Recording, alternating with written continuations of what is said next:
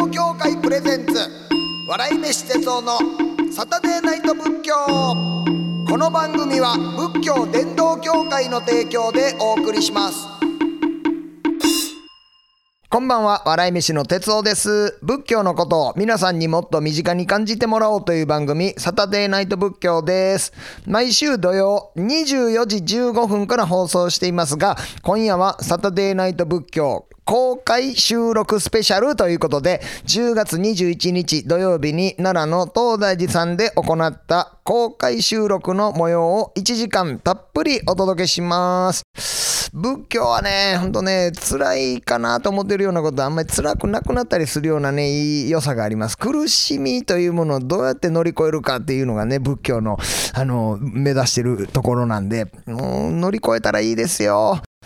さあ、では、えーサタデーナイト仏教 in 東大寺お聞きください。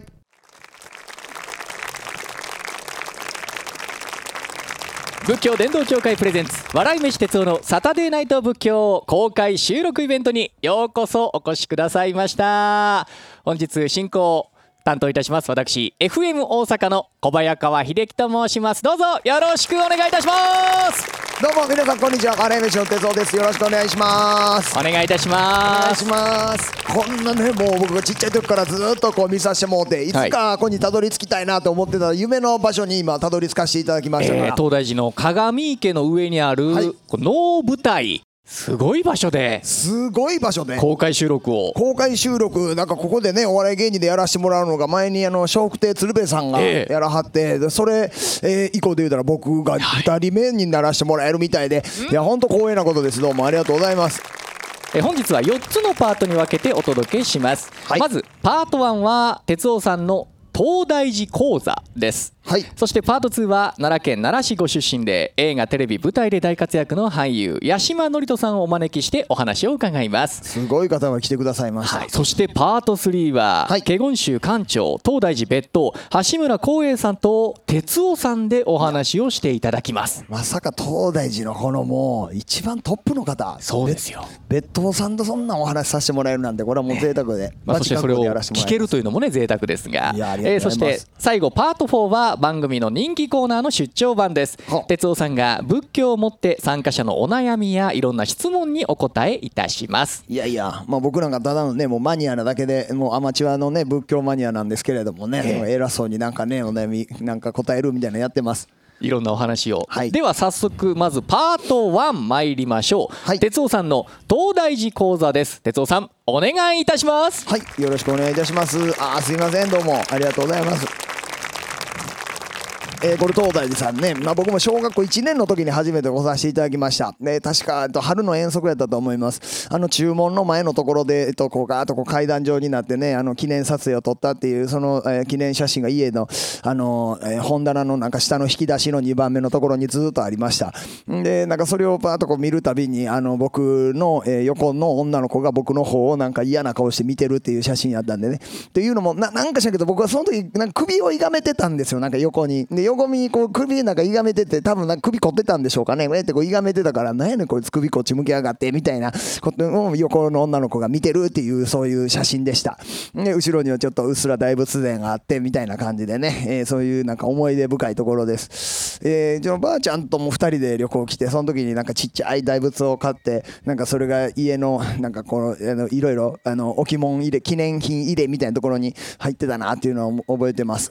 これだからやっぱすごいいこう建物ですよね。やっぱりね東大寺さん、えー、聖武天皇さんがねこれ建てましょう。言ってね全国に国分寺っていうのをね建てましょうってやってね仏教で、まあ、国っていうのを抑えていきましょうっていうふうに言ってでそれのまあ総国分寺ですよね、えーでもこうこの仏教の、えー教えによってまあ皆さんがねこう、えー和やかになっていってみんなでね手をつないでいってっていうような優しい人ばっかりでうまいことやっていきましょうって。でそれのまあ、えー男性バージョンが、えー国分寺で総国分寺っていうのが、えー東大寺さん。で国分二寺っていう女性バージョンが、え全国にあってでその総国分2次が、えーあっちの一条高校のところにあるホッケ寺さんみたいなことなんだそうです。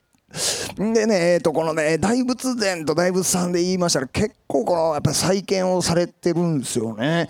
やっぱりすごいなと思います。えー、と一番最初はその奈良時代に建てられてねでそこから平重衡のねなんか焼き討ちとかそういうのがあってでその後、えー、長元さんって方がねこれまた再建携わるわけなんですね。でそれ鎌倉時代にまあ再建されてこの大仏殿の中にね創建当時の大仏殿と、えーまあ、東大寺の全容みたいなのと、えー、鎌鎌倉時代に再建されたその大仏殿のね全容みたいなあのなんかこんなミニチュア版でありますもんね。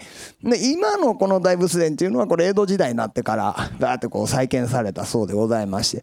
だから大仏さんもねなんか結構いろんな時代のところで作られた大仏さん鋳造された大仏さんになってはるみたいですね。それでね、えっと、鎌倉時代のねその創建のあのミニチュア版見たら結構幅広いんですよね。で幅広くて。で江戸時代になってからこうガーッとこうねギュッとこうコンパクトになってるるんですよね。でもまあ高さとかも結構もう昔からずっと高いっていう。でその江戸時代の時のあのこういう大仏殿ってもうねこの奈良の大仏さんがまあ一番まあ走りみたいなねそんな昔からあって。でそこから結構やっぱりもうこう日本はこう大仏ブームみたいなのもあったみたいですね。だからその大仏殿を建てはるみたいなところもガーッとこう増えてきてで例えばその、えーとまあ、安土桃山時代やったらやっぱり秀吉公っていうのはねすごい力を持ってで京都のあの宝光寺っていうねところにもこの奈良の大仏さん以上のこのでかいあの、まあ、その大仏を作ってってね宝光寺宝光寺鐘楼事件っていうのは結構有名ですけれどもねあの宝光寺っていうところにこう鐘楼鐘がありましてでその鐘のところにねこうバーッと漢字のね漢詩が書いてあるんです。でこの漢字の詩が書いてあってそこでバーッと見てたらこうえっ、ー、と君臣崩落っていうのとね、えー、だから、えー、国家安康か書いてあっておいおいちょっと待てよ。これお前あのこれ家康っていう字をね間にこんな言葉入れて家康をガーッと引き裂いてで君臣崩落豊臣っていうのを君主とするよう楽しみたいってこれ言うとるやないか。これは徳川家の反逆やって言うたんが林羅山っていう人であの林羅山役の大河ドラマのお仕事いただいて今丸坊主になったんです。すいません。ごめんなさい。ちょっと自慢挟みました。いや本当嬉しいですね憧れの東大寺さんでねこう自分が大河俳優になったんだよって報告ができたということでございますみたいなねそれ大仏さん大仏さんそれえっ、と、えー、まあ、再建されたりとかっていうその宝光寺っていうところででっかいのを作ったりその大仏殿でっかいのを作ったり秀吉公の時代にねあったりとかしたということで日本全国からそのこのでっかい大仏殿を建てる柱になるようなその建材っていうのがすごい減ったらしいんですよね。すごく減ったんででその後建てなあかんかったのがこの大仏殿の再建やったらしいんです。だからね僕もこの前ほんま教えてもらっていいよほんまやと思ったんですけどなの大仏殿の柱ねガーってこう10本60本ぐらいでしたっけねガーってあるんですよ。っていて高さで489メートルぐらいあるからそれぐらいのでっかい建材ですわ。いうのがですね継ぎはぎ状になってるんですよね。それも。要は寄せ木作りなんですよ。そんな昔から。だからそういう時代のね繁栄もあるといういうのがもう奈良の東大寺のその柱の特徴なんです。すごいなと思います。で、その中にいて、あの、このね、奈良の大仏さん、大仏さん、えー、ビルシャナ仏、ビルシャナ如来とか、ビ抜いてね、えー、ルシャナ仏とかね、えー、言いますけれども、まあ、この東大寺さんって言いましたら、華厳宗というね、13宗56派、仏教ある中の華厳宗という南都陸宗のうちの一つですね。結構まあ古くからこう日本にまあ入ってきてたその仏教のうちの一つなんですけれども、まあそこの、いわば教主と言われる、その方の教え。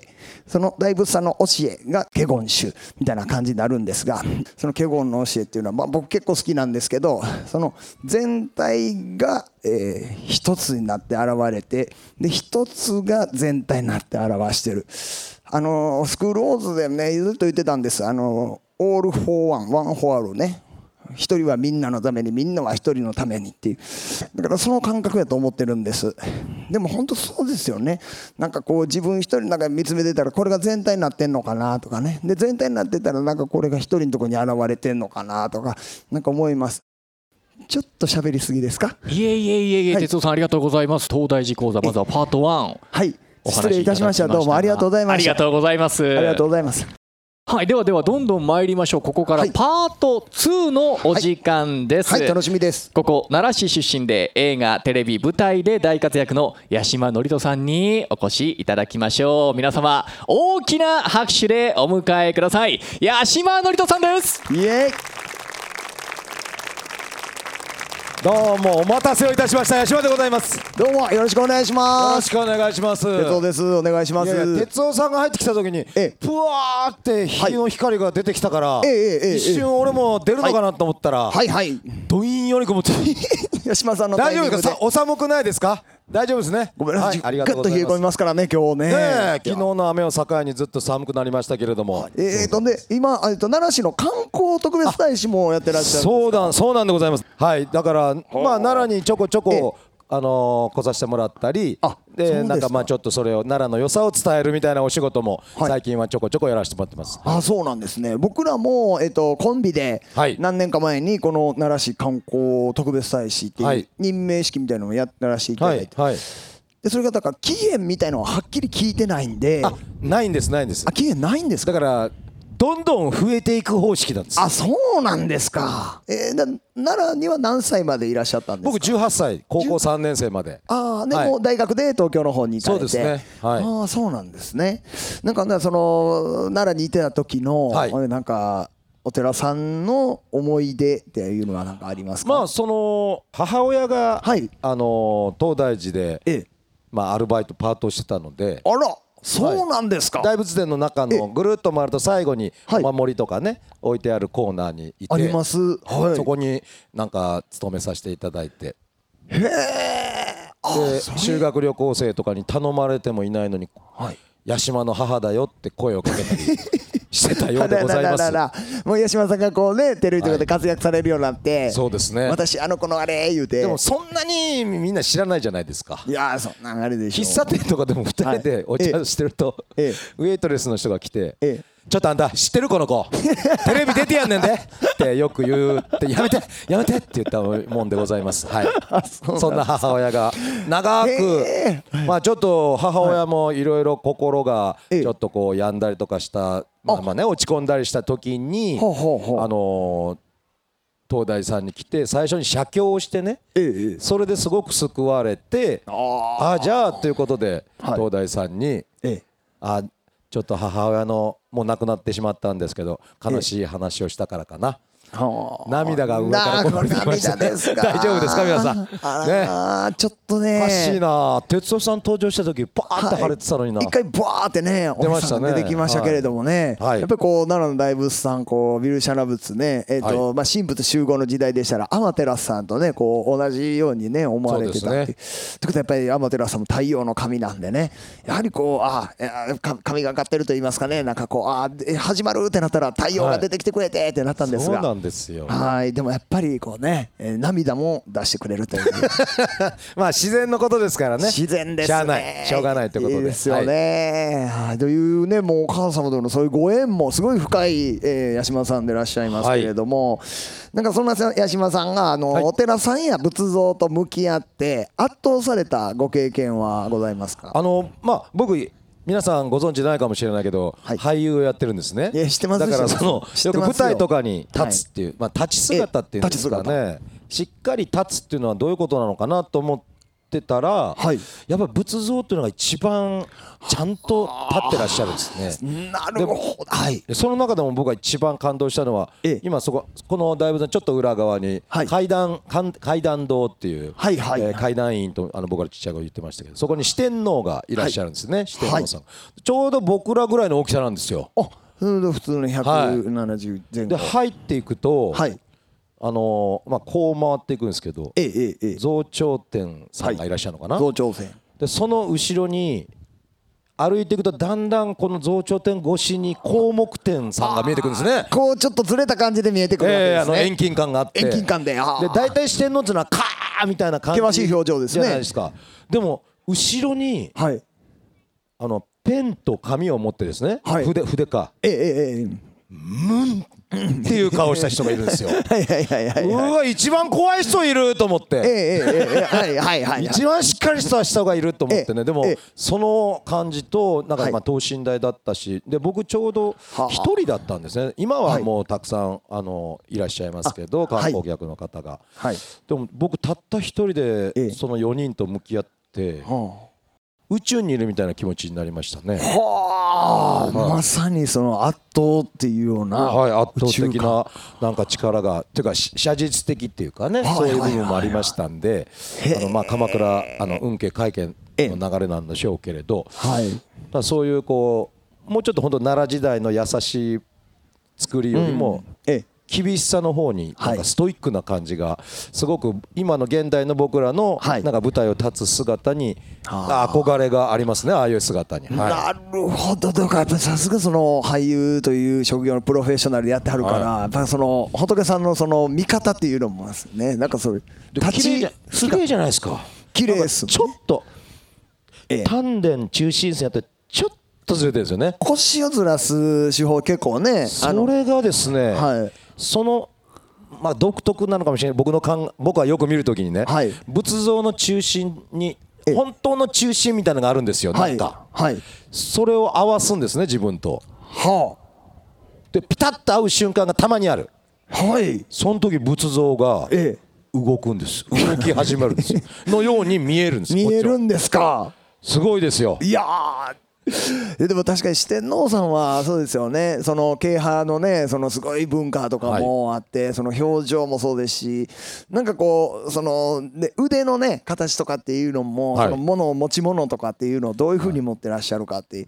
だからそれこそその南大門の、はい。あのあれよ運行あうんの像ね。あ運はいの像ですけれども、あれわずか69日間で作り上げたんですってすね。ごいですね。だからまあその組木細工っていうかね、はいはい。その技のなせる技なんでしょうけれど、まああとは遠近法もありますよね。遠近法。上あの大きいからね、はい。上に行くほどでっかく作るっていうか。らしいですよね、割とその南東進化で言うたらちょっとね割変わってんですよね。ね、はい。割とスタイルはいい方じゃないみたいなもんでなんか聞いたことがありますけれどもね。い、やーそうですか。なんかこの子供の頃とはい。今の自分とでなんかお寺さんに対する思いに変化はありますか？そうですね。まあ哲夫さんのようにち、知識があるともっともっと関わりは変わってくるのかもしれないけど僕は基本的にええ。あんまり変わってないんですよ。でもいいいいなと思うのは、はい。お寺とかに行くとはい。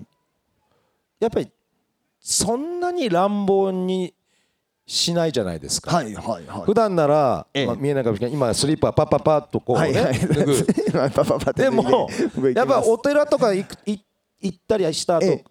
自分でこう揃えるみたいな、ますね。今まさにあの裏でおおおトイレをお借りしてね、はい。スリッパまあ適当にこうやって脱ぐえだはいはい。けど、後ろ向きでこう脱ぐあれね。あ脱ぐのは脱ぐじゃないですか、はい。でもそこをもう一個ええ。みんなの分もちょっと綺麗に揃えるみたいなはい。なんかこんな僕でもええ。お寺とか神社とかそういうまあええ。神様とか仏様とかがはい。近くにいると思うとええ。ちゃんとしようって。あ っていう心持ちになるっていうのがええいいことなんだと思うんですよね。で。もそれはでも確かに僕はいもなんか年重ねるごとに思ってきました、うん。やっぱトイレっていうのはそのまあお寺で言ったらなんかねうっさま閣っていう、はい。あの仏さんがいてはったり、神さんの方で言うてもなんかねあのいろんな何かがいてたり例えばトイレの神様っていうのがあって。でいうのでなんかそここそ綺麗にしとかないと僕ら割とお笑い芸人も結構それでトイレこそ綺麗にしないと出世しないっていう言い伝えがあって、役者もそうです。あそうですか、はい。えーなんかビートたけしさんがトイレだけは絶対に綺麗にしてるみたいなねはい。お話があったりとか。あそうなんですか。だからなんか本当にそのお寺のそのトイレの綺麗さみたいなのを見てると、やっぱり他のとこでも綺麗にしとかないとっていうのがすごいあってまたでもねこれちょっと変な話ですけど、はい。イオンってあるじゃないですか。イオングループイオンモールとかの、はい。あれのバックヤードって行かはったことあります？ないです。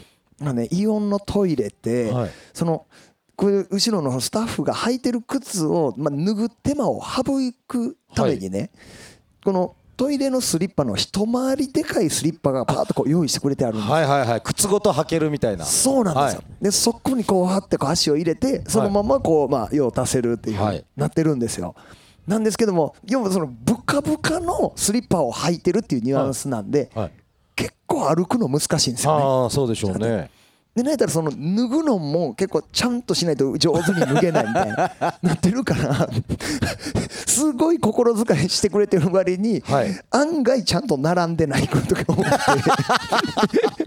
て。結果ね。結果、はい。ちゃんと並んでない。ってやっぱりバイトの子とかちゃちゃちゃって脱いだんやろなみたいな。のそのでかいスリッパを営業で呼ばれた吉本のタレントの僕がちゃんと並べてる瞬間、俺何してんねんって思う、でも回り回ってええ。いいことが起こるじゃないですか。そうですね。なんかそれをまあ期待してるのもなんかこう煩悩やなとも思いながら。もういやでも煩悩はあります、あります。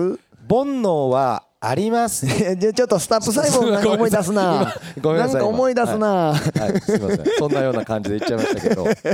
まあだからでもあり煩悩がたくさんあるから、はい。僕も煩悩まみれですよ。あだけどたくさんあるからそれを取った方取っていった方がいいよというはい。まさに教えがはい。あるってことはもうええ。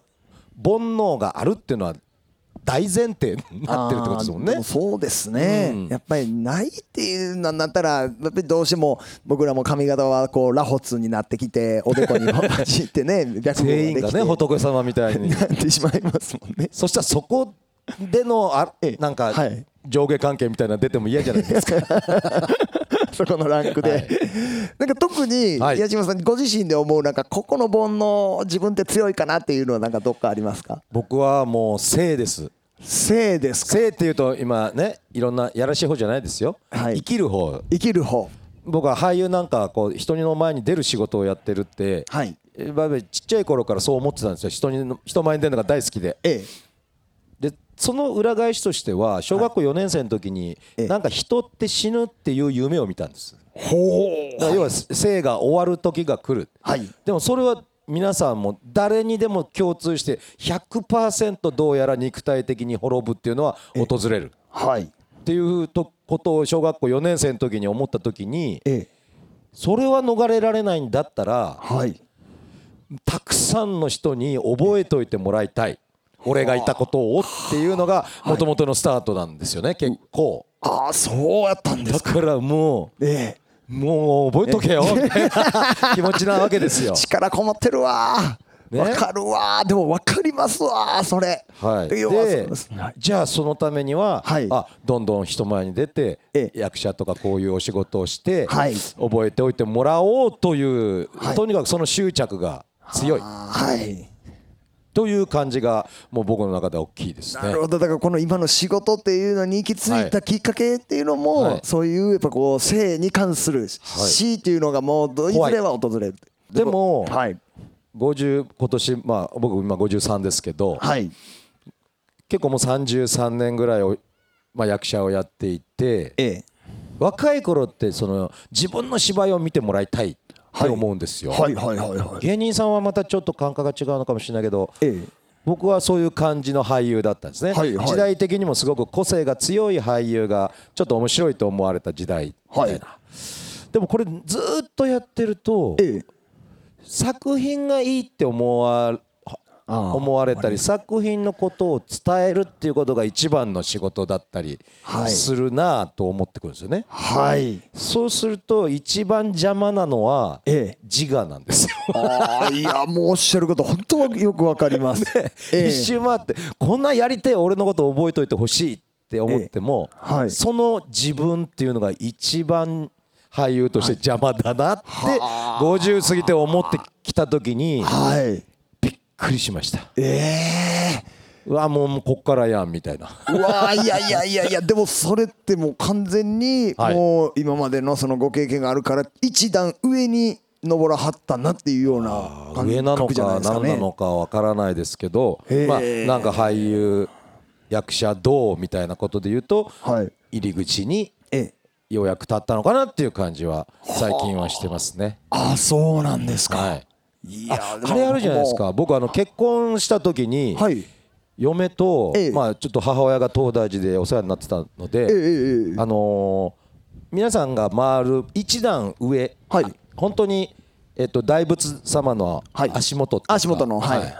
あの花弁みたいなのある壁ありますね。蓮の台台座。あそこあでもあんのかあの模型があるか、ええ。あのそこに層が分かれてて、あはいはいはいはい。でその時の、あえ。えのー住職さんにすごく説明を受けたんですよ。あの、はい。上がらせてもらったんで、ええええ嫁、はい二家族で。はいはいええ。でもそのまあ金輪際っていうのとあ有頂天という説明をね、受けましてですね、ええ。有頂天ってやっぱ一番上の層ですよね、はいはい。何層か分かれてる。ええでも一番上じゃないと思ったけどはあはあ。そっから悟りに行くんですよね。そうですね。だから一番上だと言っても有頂天になっちゃいけないよみたいな言葉のはあまああ。れなのかもまあまあ哲夫さんの方がご存知でしょうけどその話を聞いた時にはい。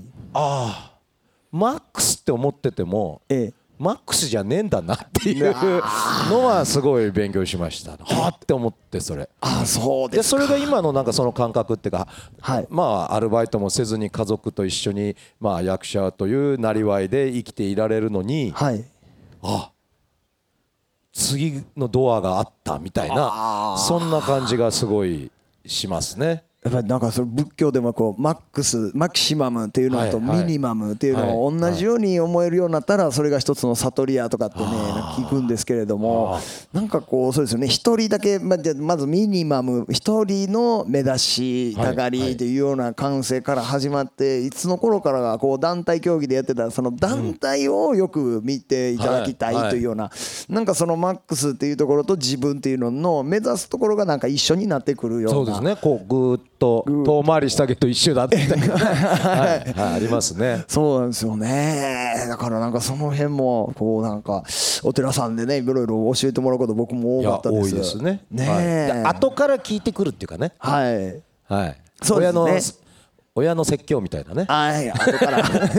あ親のでも親が言ってましたよく。親の説教と冷や酒は、はい後になるほど聞いてくるっていうのは浪曲のなんか一節をね,、あるんですよね。よく言ってました親が。はあもうですね親の説教とあとナスの花は、えー万に一つも無駄がない さすが。はい、ナスの花はすみません。農業もやっておりますので。さすがでございます。ナスの花咲いたら必ずナスビ実になるんでねあれは。ああそっか。そうなんですまあ自然の摂理の中にそれがね、はい。答えがあるっていうみたいなそうですすよね。本当に思いますが、本当すみません、ありがとうございます。はいい、や今日はねお話しさせていただけて本当に良かったです。おーすいません。お二人ありがとうございました小早川さんのお越しでございます。すみません。そうそう二人ともね おしゃべりなんでね。そう結局延々喋れますよ。まだまだ広がっていきそうですし。まだまだ僕らも聞けますしね、ええたっぷりお話聞きたいしてたい芯から冷え切るまで喋りますから。拍手でね温めていきましょういやいやでもねお母さんの感激の涙をはいこぼしてくださった収まったかな？よかったガラッとなりました。さあ八島さんまたこの後再びご登場となりますがあわかりましたお別れとなります、はい。大きな拍手でお送りありください。がとうございました。後ほどです。八島のりとさんでした。ありがとうございました。ありがとうございました。さてでは続いてのパート参りましょう。もうお一方のゲストのご登場です、華厳宗館長東大寺別当橋村光栄さんです。皆様拍手でお迎えください。橋村光栄さんです。どうぞ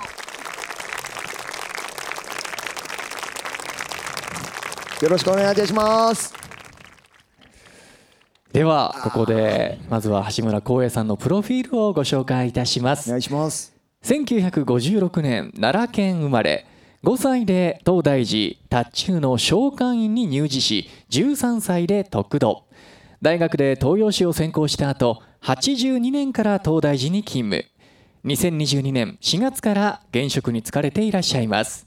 ではここからは哲夫さんお願いしますはい。申し訳ございません。僕、荒道の哲夫です。よろしくお願いします。よ橋村でございます。今日はよろしくお願いいたします。ろしくお願いします。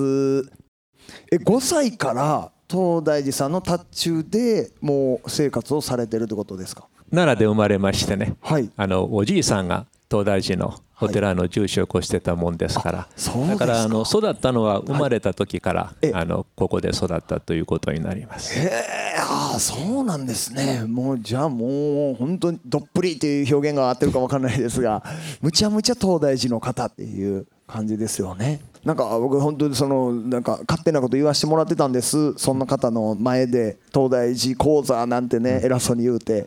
で大仏前の柱の歴史とか偉そうにあの林羅山役やねとか言ってたんですが あの別途さんあの聞いてくださってましたか？あの僕らが言うとね、はい。あの寺の言葉だとか、ええ。あの仏教語でそのままあの喋ってしまうことが多いので、ええ。あのかえって分かりにくかったりするのでとてもあのよく分からったんじゃないかなと思います。本当ですか？いやもう恐縮です。そんな言うてもうても。ありがとうございます。それからね、あのは柱の話だとか、ええ。あのありましたけども、ええ。確かにあの日本の建物は木でできてますのでね、はい。で特に大仏殿なんかはものすごい大きな建物なので、はい。あのいつの時代も、まあ、戦とかでね焼けたりすると、はい。あのその木をどうやってはい。調達するのかっていうのはもうあの長い、えーずっとテーマでもあったんですね、でもう一つ加えたらね。お願いします。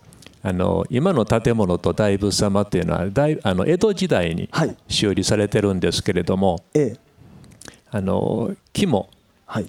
あのすごく調達に苦労したということですけれども、はい。一つあのラッキーなこともあったんです。ラッキーですか、うん。であの大仏様はあの銅でできてるので、はい。あの戦国時代戦になってもええ。燃えないんですけどね、はいはいはい。建物が焼けると上から屋根が落ちてきてしまってあのこう壊れてしまう上の方ほどね。はい。であの戦国時代にはお顔がもう壊れてしまって、なんかね上の方は壊れたって、うん。でその後木でお顔を作ってね。あの木のお顔にあの銅板を貼って、はい。あのまあ100年ぐらいしのいではったんです。そうなんでですか。あの江戸時代あの修理するときに、はい。あの建物もさることながら、ええ。その大仏様のお顔をどうやってはい。修理するかというときに、ええ。あの幸いだったのはね、はい。あの元禄時代なんですけれども、はいはいであの大仏様のお顔って銅でできてるでしょどうですね。うであのその使ってあった銅ももちろん溶かすんですけれども、はい。あとあの新しい銅も調達しないと修理できない、はい。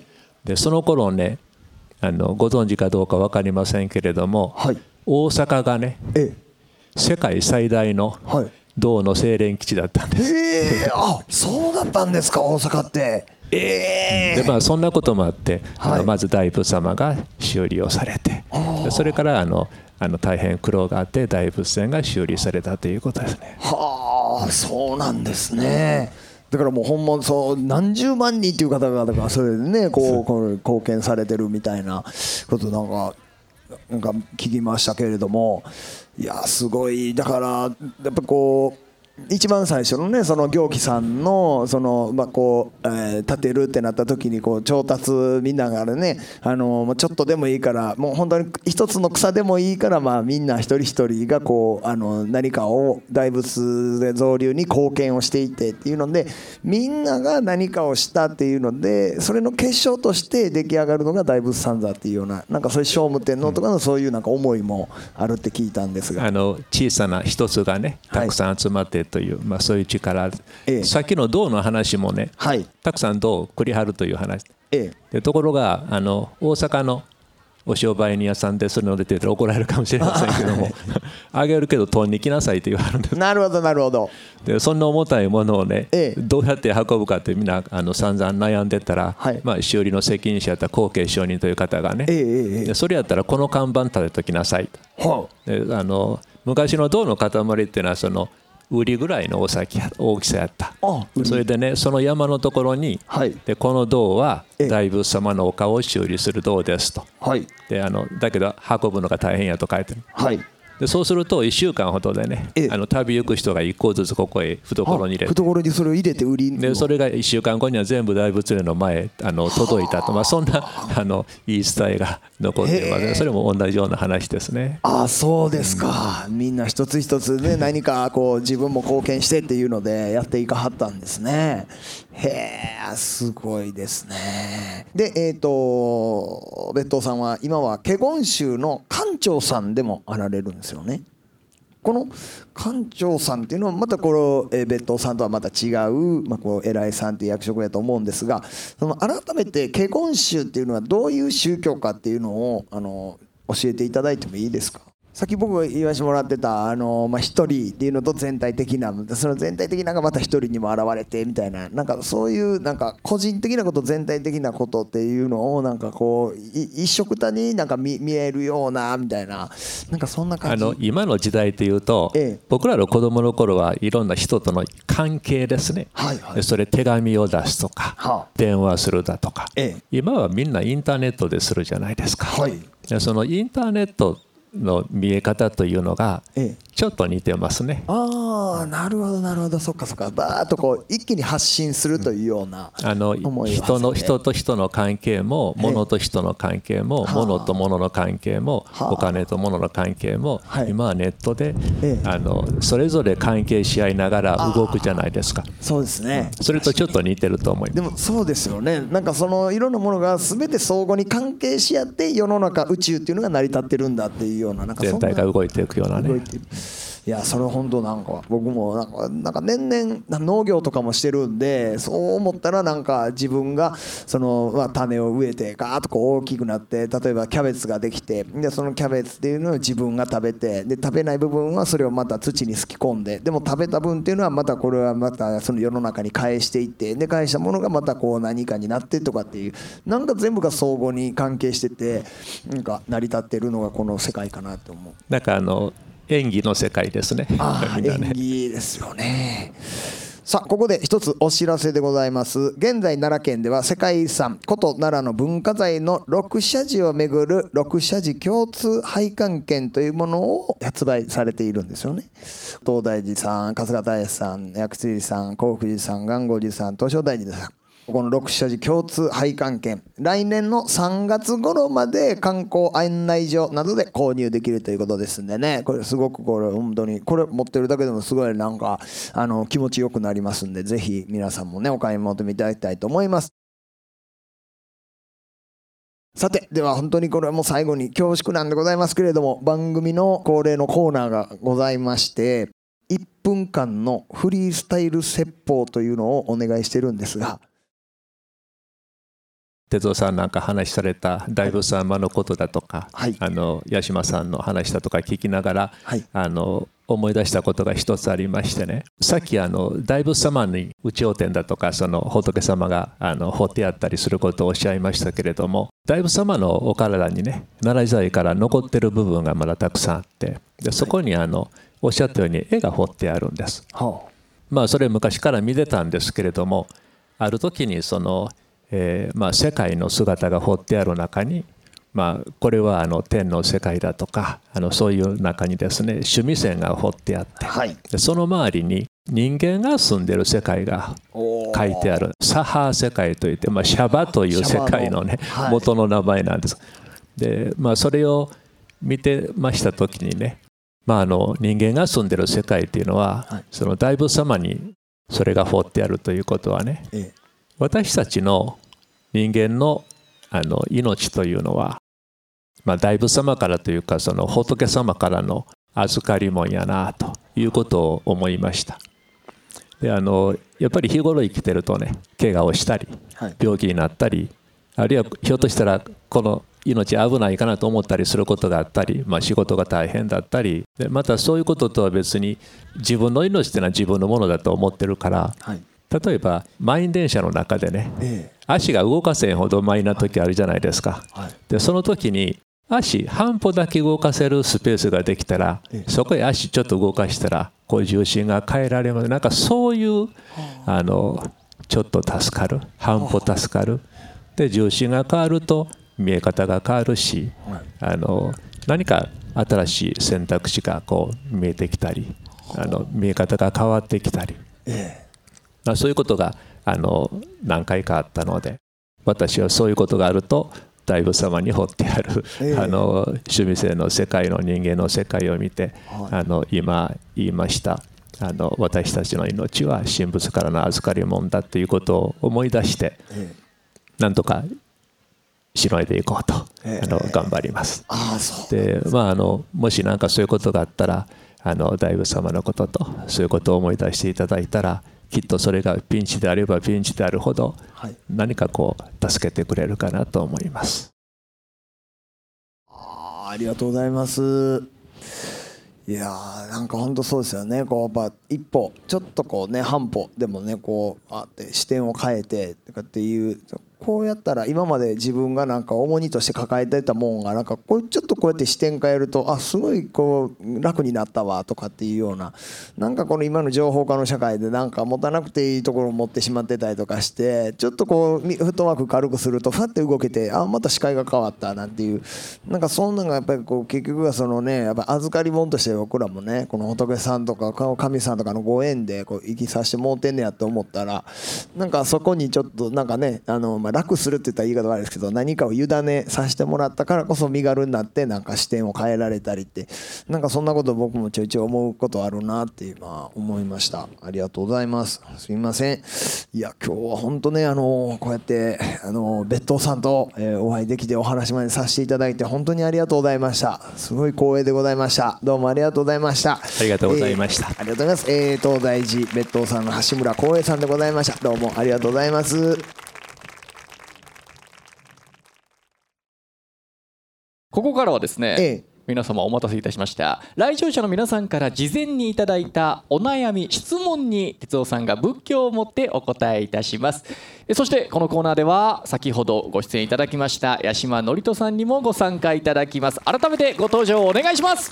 元気ですか？はいよかった ちょっとやっぱり冷え込みますけどもね、ね、頑張っていきましょう。お客様ありがとうございます、お付き合いいただきまして。ではまた、えー、よろしくお願いいたします、えー、では、えー、とこちら京都府長岡京市のよしこさんです、えー、うん、よしこさんいってらっしゃいますでしょうか？もしいてらっしゃったら、えー、ああ、ね、ありがとうございます。あどうもどうもどうも。ああちらのありがとうございますえー、親が年を取り若い頃と比べて話が伝わりにくくなり頑固で不機嫌になりやすくなっています。皆さんは親とどのように接していらっしゃいますか？人生の先輩の皆様どうぞアドバイスをよろしくお願いいたします。ということでございます。そうですか、えー、まあでもよくありますよね。よくやっぱりね。年いけばいくほど丸くなるって言いますけどね、はい、普通の人間は、はい頑固になるだけなんですよ。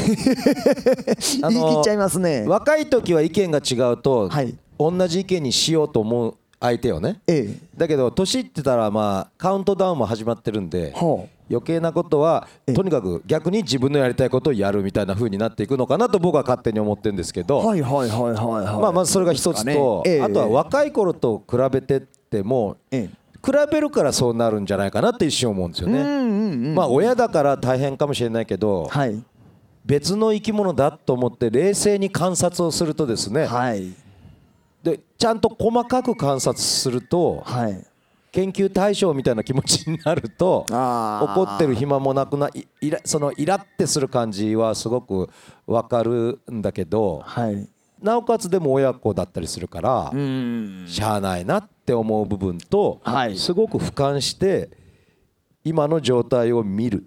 っていうこの2つをすると僕は自分の苛立ちみたいなのがない方がいい。ね、あのそうですよね。それぞれの人生だから。っていう気は僕はしますけども。別途どうでしょうか？あのね、私も子供の頃中耳炎ほっといて あの耳を悪くしてしまったりあのあのエロ聞こえないんですけれども、はい、あの私もまた父親も年いってからね、ええ、あの若い頃から補聴器してたらそれに慣れて、はい、あのそれで上手に聞くんですけど年いってからあのもう本当に聞こえなくなってから補聴器ってなかなかうまくいかないんですよね。あそうなんですね。でまあそんなことがあってあのいろんなことがあったんですけれども、はい、あのなかなかこちらの言うてることがあの伝わらない。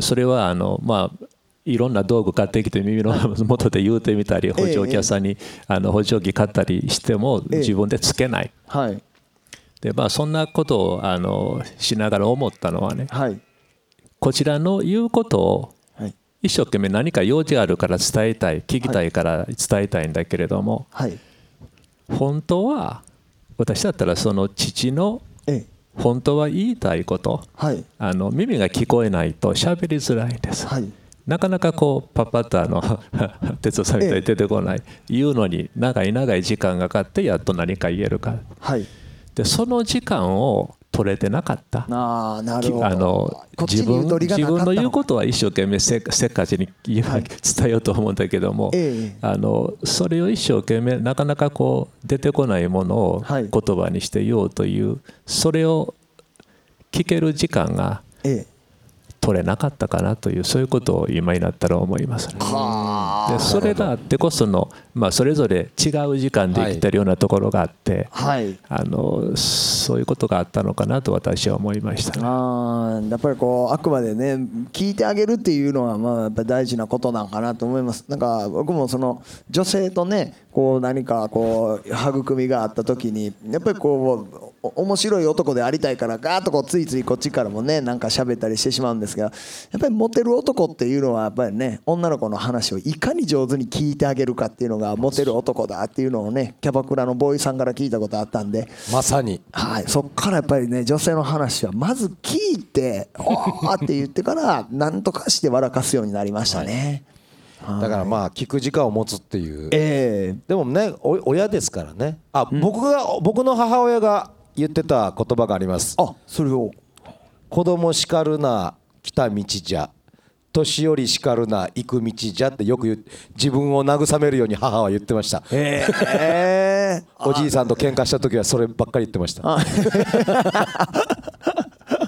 でもなんか深いですね。なんかいいですね。でもやっぱりこうなんか比べないっていうのは仏教では大事なことですよね。そうかも。自分と相手もそうですしなんかあの時代とこの時代とって言ってなんか比べないっていう。そうかもしれない。なんか企業名でも結構その仏教のところからこうこう企業名を作ってはるところが多いみたいでカルピスとかっていうのもねもともと仏教由来のえー？はいカルピスっていうのもそうなんですよね。キャノンとかね。あキャノンも？えキャノンもそう観音さんです。あ観音さんそうそうそうそうですか。結構それ仏教由来が多くて。だからあの無比あるじゃないですか。あの虫刺されの無比、はい。はい、あれも比べないっていうふうに書くとこから来てるんですよ。素晴らしいですね。そうです。ね素晴らしいなって無比素晴らしいなと思ったんですけども無比はこの薬他に比べ物にならんぐらいすごい薬やっていう思いでつけた 結構煩悩の名前やったんですよ、ね、むしろね。むしろ。むしろすごい比べちゃったっていう。ね比べないでいきましょう、いいのをいただきました。ありがとうございます。はい。さあでは続いて紹介させていただきます。ありがとうございます。さあ続いてはえっ、ー、とこっちも京都府の方ですね。京都府あラジオネーム京都府さんですラジオネーム京都府さんいらっしゃいますか？いらっしゃる？ラジオネーム京都府さん。いらっしゃらない。いらっしゃらないですか？今日は来てらっしゃらないですかね？もしくは言いたくない。言いたくない。まあ匿名さん。自由です。はい。じゃあちょっと紹介します。華厳宗館長東大寺別当橋村光栄さんに質問です世界で戦争があり生活仕事の中でも人は揉めることもあります。ですので揉めても最後は仲良くするにはお互いにどうすればよいですか？仏教ではどうしたらよいのでしょうか？というこういう質問ですがもう別当さんに、うん、なんとか。あのその戦争のこととかはね、はい、あの私たちが直接それをあの止めるだとかいうことがなかなかしにくいという面があるのと、はい、あの宗教の違いによって戦争が起こってしまったりと、ね、いうようなことさえあるのではい、でまたあの個々の人でも起こることがそれぞれ違うので、はい、あのなかなかそれをまとめてというわけにはいかないですけれども、はい、あの例えばあの私たちこうやってこう喋りますよねお互いに喋る時に、はい、人間ってその仏教ではそのまあ多分 GO という言葉で言うんだと思いますけど何かをしたら必ずこの未来に向けてその結果をね何かその未来に生む、まあ、そういうものをあの作っていく。ええであのまあ、人と人のことであってもあの国と国の戦争であっても、はい、いきなり過去に何もなくてそれが起こるということはなくて、はい、まあ、たくさんのそういう一人一人のことあるいはある時ある時の出来事が将来に何か結果を及ぼすようなものをこう生み続けてきて、はい、でそれがまあ結ばれていって、はい、何かが起こるんですよね。あるあるある時点でね。はい、そうですね。でそういう例えば喧嘩であっても、ええ、あるいはいさかいであっても、え、まあ、戦争のようなことであってもだけどそれはあのよくよく考えてみるとそれまでたまりたまってきた、まあ、そういう未来に何かを起こす力がある時それが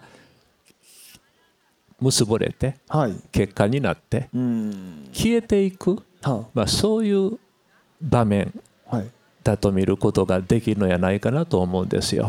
まあ、その人人間関係であってもね、誰かと建国するためには多分それまでいろんなことがいっぱいあったと。でそうなった時に、あのまあ喧嘩になったけれども、それを今までのそういったさまざまな積み重ねが、まあ、消えていく姿なんだと。いうふうに思って、あの今度それと同じようなことを、再びそのまあネガティブなねそういうことをするあの未来に及ぼすようなことをもう少し気をつけるこれから。でそういうことが大事なかなと思いますけれどもそれを個々いろんなあの時にどんなふうにするのかっていうのはそれぞれ難しさがあるとは思うんですけどね。はい。なるほど。なんか一つのその事象として消えていくことだというふうに捉えることでまた何か大きな解決につながるかもしれないそのそれにまた新しい例えば怒りだとか恨みだとかいうことにかえってしがみついてしまって、そのボールを未来に投げてしまうとまたそのあの投げたものが将来にまた次のあの争いの種を作っていく。なんかそういう繰り返しがやっぱりあると思うんですよ。なんかちょっとそういうことになんぼかあの、気をつけ気気づきながら、はい、いろんなそのこれからの自分のことだとか人の関係を、あの見ていくことが地道に必要なかなと思うのですけどね。いやなんかこうね全てがこうつながってこう世の中こう続いていってるんだっていうふうに考えたらほんまそうですよね一つのなんかこうもつれみたいなのがダーッとこうねなんか大きくなっちゃったところでやっぱこう国同士の問題みたいなとか民族同士とかがなるんかなと思いますし。なんか僕なんかこういうなんか国同士のなんかまあ政治的なことにしろ経済的なことにしろなんか一個こう地球をなんかゴムボールみたいになんか思ってるところがあってなんかここギュッて一個押すとなんかブーってどっか膨れてビュッと押すとブッと膨れてみたいななんかあらゆる国がドゥドゥドゥドゥドゥとかってやりすぎててちょうどええ押し方してたらちょうどええ押し方でなんかええ時もあれや悪い時もあるぐらいでねなんかこういろんなことなんかまあこれぐらいだったら我慢できるかとかってなってるけどあるところが一個ギューって押しよったらあるところがブワーって出っ張ってやめろよみたいな感じになって、なんかこれがなんか戦争みたいな雰囲気になんか思ってるんですけど。反動みたいなのもあるしね、強く押すと。逆作用みたいなのもあると思うし。まあ多分戦争とか大きい話になってくると、まあ今じゃあロシアとウクライナだとか、えそのねいろんなところでそのイスラエルの問題もありますけど、でもまあ一つは、我々はそれにあんまり関係してないと思わないことが一つ大事なのかなと思うし、で関係ないくないと思うと僕は一番冷静に何かをいるっていう時にやっぱり歴史を勉強するのが一番実は今は近道なのかなと思ったりしますね、はい、そうするとどちらがいいどちらが悪い正義と悪っていう概念が多分そんなになくなってくるというかはい、あの致し方なくそうなってる時にもつれた糸を、はい、えー、放置した何かがあったっていう、えー、であとはあのベッドさんおっしゃるみたいに次の球をもう投げてしまってそれが未来にまた一つの怒りを生むみたいなことの連鎖だっていうふうに思うと、はい、一番僕らは冷静に物事をただ知るっていうことが大事なのかなと最近は特に思ったりします。なんか知ったことでこっちが正しいとかっていう判断ももしかしたら必要な時もあるかもしれないけど、はい、そういうことだって思うあいやでも知ることの大事さっていう、はい、それでいてまあこれはもしかしたらがっかりさせるかもしれないけどしょうがないんだな。ってちゃんと認識するっていうことがまあなんか最近の世の中の流れだといいのかなというふうに思ったりもししています。やっぱり商業無常っていうのを知ってると知らんとでやっぱりそこの執着全然変わりますもんね。そうですね、えーはい、どうせこれはまたなくなっていくもんだしとか古くなっていくもんだし、この怒りっていうのもずっと持続することないって思うとこのなんか今ガーッとこうなんか燃え盛ってる怒りもなんかあもうだって1年後そんなに怒ってへんからもうあ明日から怒らんでいいかみたいなこと怒ら思えたりもするかなって思います相当なエネルギーですもんね。怒り続けるって、うん、ああ逆にそうですもんね、うん、それをするのがまたエネルギーが必要ですもんね、うん、だから自分も傷つけますね。ああそうですね。なるほど。あと過去のないものってないので、うん、だからやっぱり歴史を勉強するというのは大事かもしれないですね。そうですね。あとそういうことをしてると今がその時なんだって気がつける。でそれに気づいたら何か自分で判断できる。いうようなところもやっぱり歴史の大事なところかなと。そうですね。そうですね、はい、ありがとうございますさあ、えー、続きましてですね、えー、最後の、えー、質問になります、えー、こちら奈良市の、えー、あかねさんです。あかねさんいらっしゃいますでしょうか？あかねさん。ああいらっしゃいました。一番前で。ありがとうございます。すいません。うちわ持っていただいて。ありがとう。ございます。飼っていた猫を亡くし心の拠り所を失いました。なかなか立ち直ることができずしょっちゅう泣いています。心の持ち方などありますでしょうか？ということですねここ僕は、はい、よくまあ友達が死んじゃったとか大事にしてたものが、まあ亡くなったとかいう時に思うのは、僕はその人のこととその猫ちゃんな猫ちゃんのことをたくさん声に話してみるとか思い出をたくさん持ってることを喋ってみるっていうのがまず一個いいなと思うんですよね。でいや忘れようとするみたいな行為もあるかもしれないけどむしろずっと覚えておいてあげればいい。僕は性に対して執着がある人間です。から 先ほどね お伺いしました。性。でそういうふうにしてで泣いてもいいんだと思うその時悲しくなって。ただ、うん、心の拠り所がなくなったって決めてるのは自分のような気がするから、うん、あるんだと思うもうすでに、うんうんうん、それすらも心の拠り所である気がするんですよね。そうするとそういうことを繰り返してるとある時ふわって悲しくなくなるっていうかなんかまあ分かんないけど共共にいるとかよく言うじゃないですか、ドラマとかでよく出てきますよね、はい、心の中であんた生きてるんだみたいな、はいはい、多分あれは本気で思った人はそう思える気がするんですね、うん、いつかそういうふうな感じにきっとなると、はい、そのためにこうやってこういう場で猫ちゃんの話をするとかいうのも一つのこう忘れないための何かええ、スイッチなような気がするし。本当ですね、はい、この茜さんお一人のねそういう抱え込んではった方がこんだけこう東大寺さんのねこんな大勢の人のいるところでガーッとこう公開されてみんなでなんかそれをよりどころにねなんか作業として分担してるみたいな、どうでしょう？あの今って人間死んでしまったらもうそんでしまいみたいに思うじゃないですか、はい、人間も生き物もね、ええ。だけどあの昔昔というかあの2月そうなんかで、はい、あのおばあちゃんおばあちゃんがお参りに来はんのを聞いてるとね、はい、まあ、話したはのを聞いてたらあの人どねにしてはらんのやろうなって言って話してはるんですよ。でようよう聞いたらもうはように亡くなってはるんですよ。はい、でなんかこうあのなんか生まれてから死ぬまでではなくて、はい、そもう実際には死んでしまった後のことも、こう命の延長のようにこうなんかこう感じてはるところがあるんですよね、はい、それがあるから観音さんにお参りするんやとか言うて、うん、でまああのそれはあの世があるとは言わないけれども、自分だってそのやがて亡くなって私だって死んでしまうことがある、はい、です。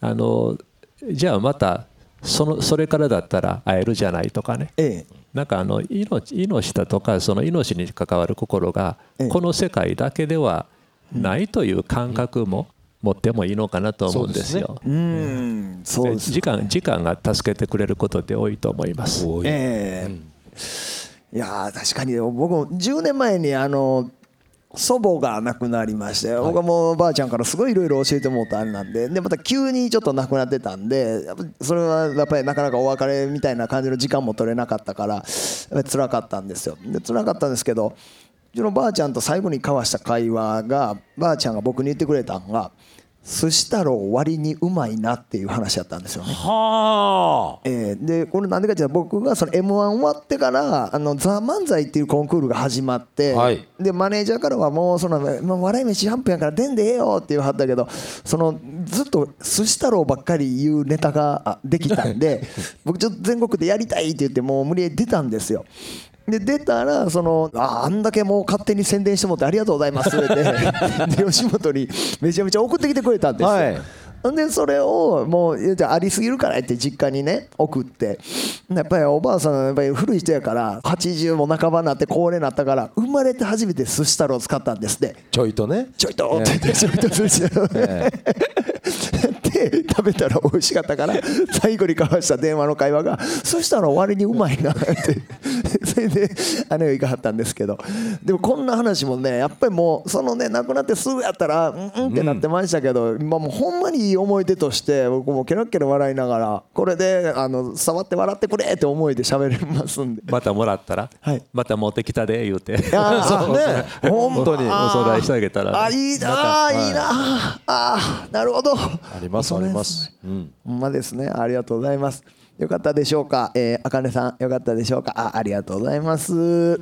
さあということでちょっともうたくさんもらってたんですがちょっとお時間ということでございまして、これにて、えー、ご相談煩悩のコーナーは、えー、お開きとさせていただきます。さあもうあっという間に結びの時間が、はい、いやもうあっという間ですね。ではでは本日ゲストとしてご出演いただきました、はい、俳優の八島智人さんそして橋村光栄さんでした。ありがとうございました。ありがとうございました。ありがとうございました。お元気で。ありがとうございました